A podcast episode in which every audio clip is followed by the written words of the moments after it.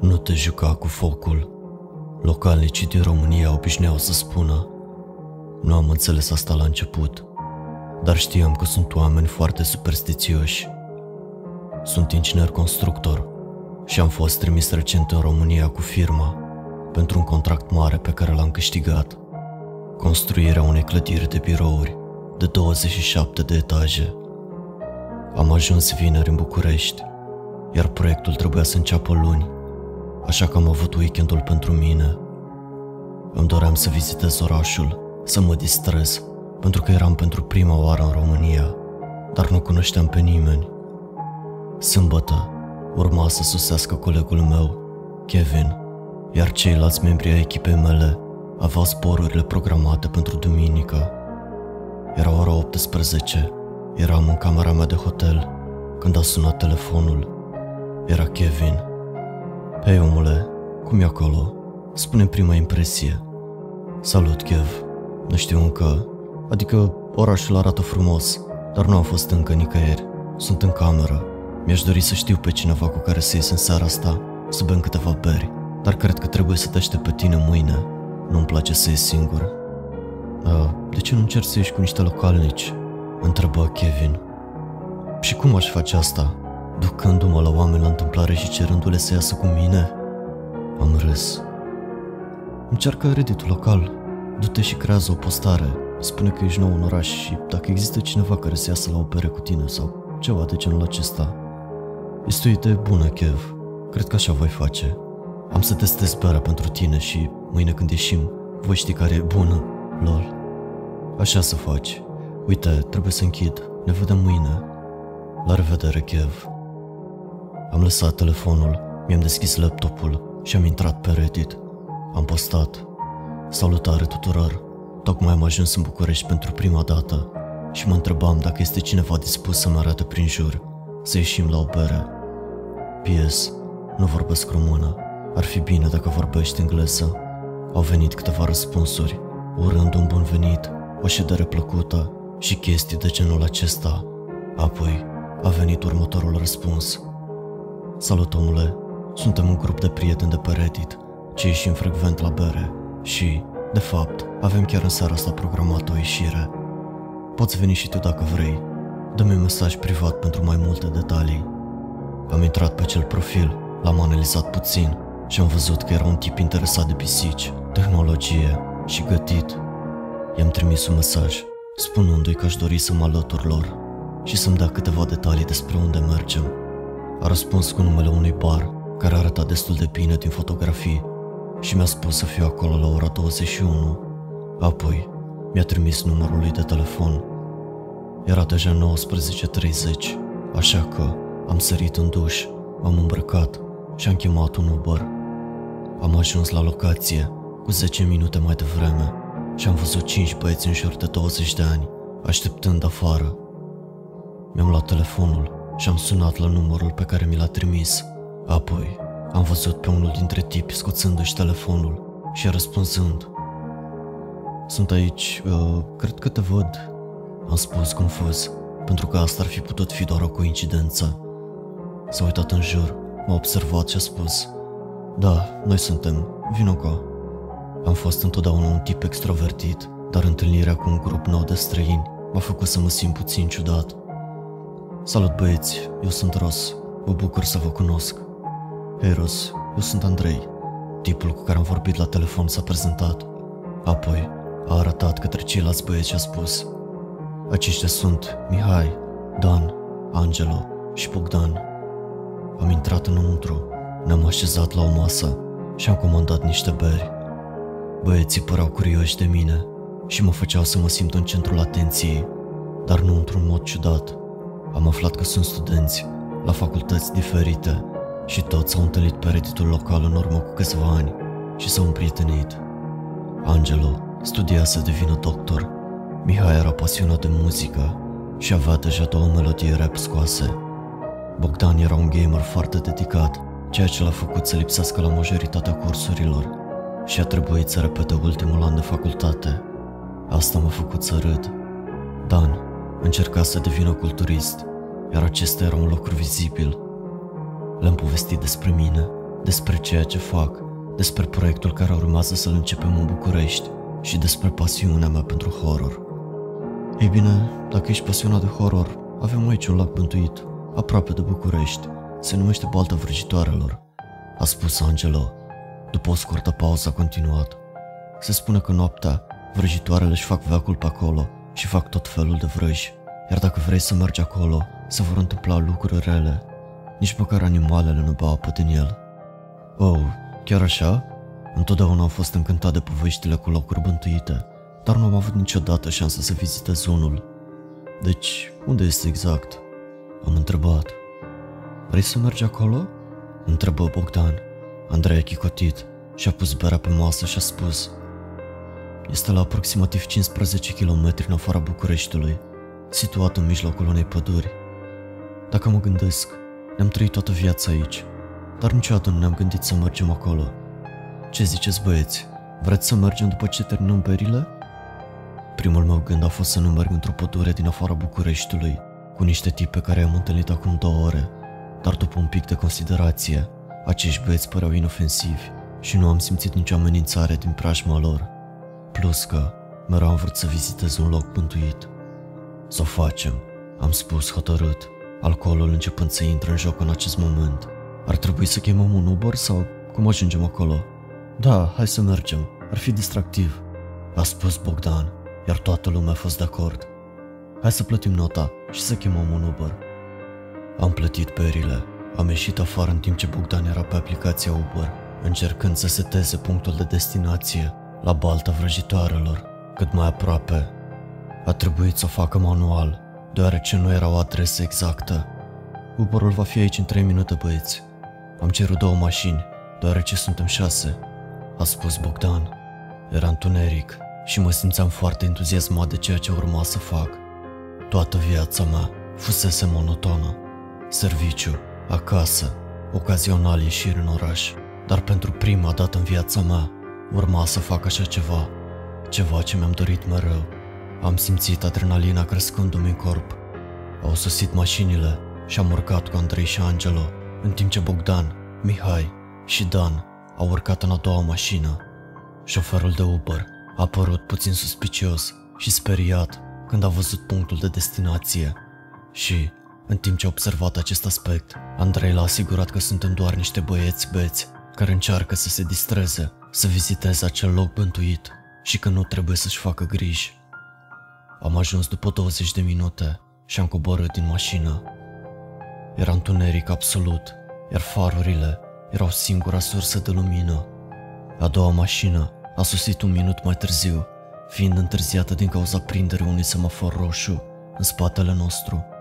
Ne-am adunat cu toții și ne-am aprins lanternele telefoanelor. Mihai a spus, ar trebui să intrăm în pădure prin cealaltă parte a drumului și să mergem drept 10 minute. Apoi, o să ajungem la balta vrăjitoarelor. Cel puțin așa spune Google. Afară era frig și o liniște foarte adâncă, genul de liniște care nu se simte în regulă. Mihai a mers primul iar noi l-am urmat. Am urcat pe o stâncă mică și am intrat în pădure. Ne-am îndreptat spre balta vrăjitoarelor, mergând peste crengi uscate, iar frunzele și crengile peste care călcam au adus un pic de sunet în liniștea adâncă și moartă de care eram înconjurați. După aproximativ un minut de mers prin pădure, vântul a început să bată, iar deodată Mihai urlă speriat. La dracu băieți, opriți-vă! Este o căprioară moartă aici. M-a lovit un miros puternic de putred și mi-a venit să vomit. Vântul sufla cu mirosul spre noi. Ne-am ținut respirația și în timp ce am ajuns lângă cadavru, am aruncat o privire către căprioară. Ceva nu era în regulă. Nu părea că ar fi murit în urma unui atac de animal sau că ar fi fost împușcată de vreun vânător. Nu avea răni vizibile și chiar dacă mirosea atât de rău, nu părea încă în stadiul de descompunere. M-am aplecat în genunchi și am văzut ochii larg deschiși, cu urme de sânge vărsate din ochi. Mi-am pus mâna pe gâtul ei și în acel moment am fost șocat. Era încă cald, tot corpul ei era cald. Nu puteam înțelege de ce era deja prezent mirosul, dacă murise chiar înainte. M-am gândit că ar trebui să fie un alt cadavru în jur și că mirosul nu venea de la această căprioară, așa că am luat mâna de la nas și am respirat. Acel miros anterior era de 10 ori mai puternic acum și nu-mi pot explica ce am simțit. Pot doar să spun că a fost cel mai groaznic sentiment pe care l-am simțit vreodată. La început, am simțit o grață foarte puternică, urmată de un sentiment puternic de teroare. Voiam să plec, dar acum aveam picioarele slabe și simțeam că nu mă pot ridica. Vederea mea a început să devină blurată și înainte să-mi dau seama, Andrei m-a prins de braț și m-a ajutat să mă ridic. Ce mai faci aici, omule? A trebuit să mă întorc după tine. Nici n-am observat când ai rămas în urmă. Cum poți să stai în acest miros? El a întrebat. Este ceva foarte neregulă cu această căprioară, Andrei. Am spus eu. Chiar dacă miroase ca și cum s-ar descompune de câteva zile, tocmai a murit. Mi-am pus mâna pe corpul ei și este încă cald. Este imposibil, omule. Mintea ta joacă feste. Nu există nicio posibilitate ca trupul ei să fie cald. Ai simțit acel miros de putred. Au trecut cel puțin trei zile de când a murit. A răspuns Andrei, cu un pic de îngrijorare pe față în acest moment. Hai să mergem, băieții ne așteaptă. Ne-am întors la grup și am continuat să mergem înainte. Aerul a început să se simtă greu, iar frigul era din ce în ce mai rece, odată cu cât am înaintat mai mult spre iaz. Am ajuns într-o zonă în care copacii s-au terminat și ne-am trezit într-o mică zonă circulară, cu un iaz în centru. Vegetația părea moartă peste tot. Iazul avea o culoare verzuie, culoarea unei ape bolnave. Întregul loc părea atât de nefiresc. Am stins lumina telefonului, am deschis camera și am făcut o poză. A fost prima mea vizită într-un loc bântuit, așa că a trebuit să păstrez o amintire. Deci, nu există vrăjitoare aici, a spus Angelo. Mihai, fă-mi o poză în fața lacului. Angelo s-a îndreptat spre lac și s-a așezat cu spatele la el. Ești prea departe de lac. Mergi mai aproape, a spus Mihai. Angelo făcu câțiva pași în urmă și a călcat din greșeală într-o bucată de noroi. Speriat, a făcut inconștient câțiva pași în spate și a aterizat cu un picior în lac. Ah, ei bine, la naiba. Acum picioarele mele nu sunt doar noroioase, ci și umede. Angela avea expresie furioasă pe față, în timp ce ieșea din iaz, scuturându-și picioarele, din care ieșea apa ca dintr-un bidon spart. Și după aspectul apei, o să și puți, am spus eu. Nu-mi par tubărul cu tine la întoarcere. am râs. Nu am mai vrut să facă poza, așa că s-a întors la noi. Dan, amuzat de toată situația, a spus Hai să cântăm ceva, în cazul în care sunt animale sălbatice prin apropiere sau câini vagabonzi, îi vom speria și nu ne vor ataca. Am dat din cap. Mi s-a părut o idee bună să ne ferim de câini vagabonzi sau poate chiar de lupi. Da, este o idee bună. Am putea face asta pentru un minut, apoi să ne întoarcem la drumul principal și să chemăm un taxi. Am spus, nu știu nicio melodie românească, dar pot fi juratul și să decid cine este cel mai bun cântăreț. Băieții au căzut de acord la o melodie și au început să cânte toți odată. Era groaznic, o grămadă de băieți netalentați și beți cântând, părea atât de amuzant. Am ascultat cu atenție, să-mi țin promisiunea și să desemnez un câștigător, când dintr-o dată am auzit o voce grozavă cântând. Vocea era pură, era muzică pentru urechile mele, ceva atât de frumos ce nu auzisem niciodată în viața mea. Și atunci m-a lovit și am înghețat terifiat. Era o voce de fată. Câteva secunde mai târziu, noi mei prieteni au auzit-o și ei și au încetat să cânte, unul câte unul, până la ultimul. Dar vocea a continuat să cânte. Începea acum să accelereze și să schimbe tonul de la unul dulce la unul rapid și furios. Sunetele deveneau din ce în ce mai înalte și părea că se aude peste tot în jurul nostru. Acum, pădurea a fost lovită de un vânt puternic, mișcând toți copacii, iar vocea a început să se audă mai tare și mai tare, până când era dureroasă de ascultat. Cântecul a fost schimbat, acum în ceea ce suna ca o incantație în limba latină. Tufișurile din jurul nostru au început să se miște frenetic, frunzele zburând în aer. Vântul suflat de tare acum, încât era greu să mai auzim altceva, dar vocea era încă la fel de clară ca înainte. Angel a căzut în genunchi, cu capul la piept, și a început să strige.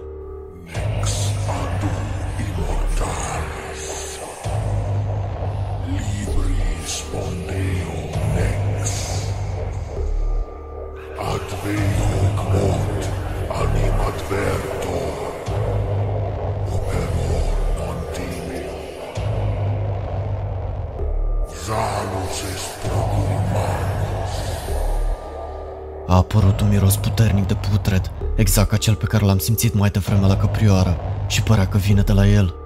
Vocea a început acum să strige același lucru ca și Angelo și nu aveam nevoie de nicio invitație ca să plec naibii de acolo. Am alergat cât de repede am putut, în direcția din care credeam că venisem, abia văzând în fața mea și sperând să nu mă lovesc de un copac. Băieții au urmat, când am auzit alergând și țipând în spatele meu. Un sentiment de fric și teroare profundă a pus stăpânire pe mine, dar m-am luptat să rămân concentrat și să ies naibii din pădurea asta cât mai repede posibil. Vocea era peste tot, la fel de tare ca înainte, dar vântul a început să bată și mai furios. Practic alergam cât de repede putea corpul meu și săream peste trunchiuri de copaci morți, uitându-mă în stânga și în dreapta, să văd dacă este ceva în pădure. Nu era nimic, nimic ce putea fi văzut cel puțin. Am văzut în fața mea la aproximativ 50 de metri linia copacilor care se termină și am știut că am mers pe drumul cel bun și că aproape am ieșit. M-am uitat în urmă și l-am văzut pe Mihai la vreo 5 metri în urma mea, iar pe Dan și Bogdan la vreo 15 metri în urma noastră, tot alergând spre noi. Suntem aproape de ieșire, le-am strigat băieților. În fața noastră se auzi un trosnet foarte puternic. M-am speriat atât de tare încât m-am împiedicat și am căzut. M-am ridicat câteva secunde mai târziu și am continuat să alerg. Un copac foarte mare a căzut în fața mea și m-a arătat doar cu câțiva metri. Era un copac bătrân, uriaș și tocmai s-a rupt în jumătate. Vocea s-a transformat acum într-una și mai furioasă, iar tonul suna ca niște roți scârțind. În acest moment, Dan și Bogdan au ajuns din urmă și am continuat să alergăm. Practic vedeam drumul din afara pădurii acum. Am continuat alergarea și în câteva secunde am ieșit din pădure. Vocea dispăruse complet acum. Vântul nu mai bătea, iar aerul se simțea din nou normal. M-am așezat pe drum, respirând greoi și gândindu-mă dacă nu m-aș fi împiedicat. M-am uitat la băieți. Toată lumea era îngrozită. Nimeni nu putea spune nimic. Mihai și-a scos telefonul, a deschis aplicația pentru taxi și a activat geolocația și a comandat o mașină. Am stat în tăcere, așteptând, iar după 20 de minute a sosit taxiul. Am intrat înăuntru și am stat în liniște tot drumul.